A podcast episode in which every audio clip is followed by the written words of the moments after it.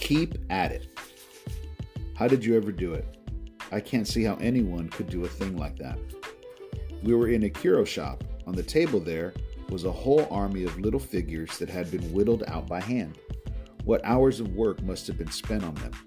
This friend of mine stood there and looked at them and said, How did you ever do it?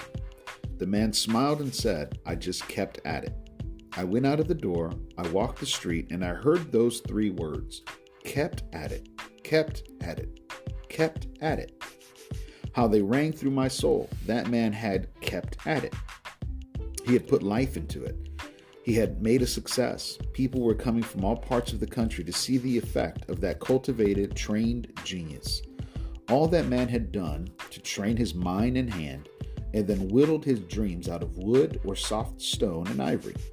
I was thrilled through and through at the possibilities that were wrapped up in a common folk like you and me. I heard a girl play the piano. She was not over 16. I knew something about music. We had a music department in our institution for many years.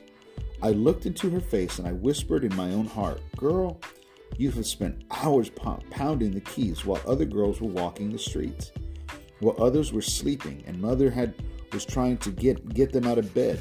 They were you were pounding those keys. You have lost a heap of good times, but what a musician you are. She kept at it. That is why she won. I stood with the man overlooking a beautiful farm in northern Maine. I said to him, Who cleared this land? Who stumped it? He answered, Do you see that little log house down there by the creek? I built that. And wife and I moved into it before there was an acre of this land cleared. I vowed that I would clear every acre of it and put it into crops, and I've done it. That is the spirit that conquers. I vowed I would do it, and I've done it. I stood by the loom in the factory as a boy and vowed that I would become an educator. I did not know what it meant, but I knew that within me was a teaching gift, an undeveloped thing. I vowed I would do it. I did it. I was handicapped as few men have been handicapped, but I did it. I am passing it on to you to show you that you can't, that they can't conquer you if you will do it. Struggle to improve. In every effort, improve the dream. Every time you play that piece on the piano, play it better than you played it before. Every time you sit down to that typewriter, make up your mind that you are going to be more efficient than you have ever been. Make your brain work. It will sweat, but make it work. It will improve. It will develop until you become a wonder to those around you. Don't depend on an alarm clock. Don't depend on mothers waking you up. Make up your mind that you will have the alarm clock in your soul. Never depend on another man's car. Get one of your own. Be self reliant. Be punctual, be diligent, think through on every problem, conquer your difficulties as a part of the day's job. We are out in the fight and we will win the crown.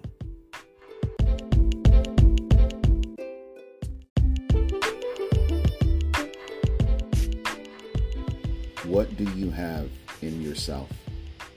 It is what you are, what you have in you that counts. It is the undeveloped resources in your mind in your spirit, in that inward man that counts.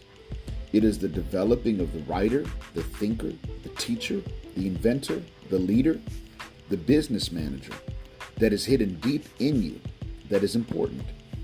I venture that every one of you young men and women who read this or hear this have in you one of these abilities. There may be an untrained voice, untrained musical ability lying hidden under the careless, thoughtless exterior let us go down with the flashlight and look over the untouched treasures that are stored away inside, that have never been touched, never been used. Then let us bring the thing up that we can find and make it worthwhile. Give it a commercial value. For remember that everything that goes towards making you a success is inside of you. The thing that makes opportunities, that makes money, that saves money, that creates new things, that brings together things that others have created but were unable to utilize is inside of you. Find it and make it work. It is going to require a boss who is utterly heartless to rule over you. The boss is inside of you. There is a slave driver in there whom you must bring out. Put the whip in his hand and tell him to go to it and make you a success.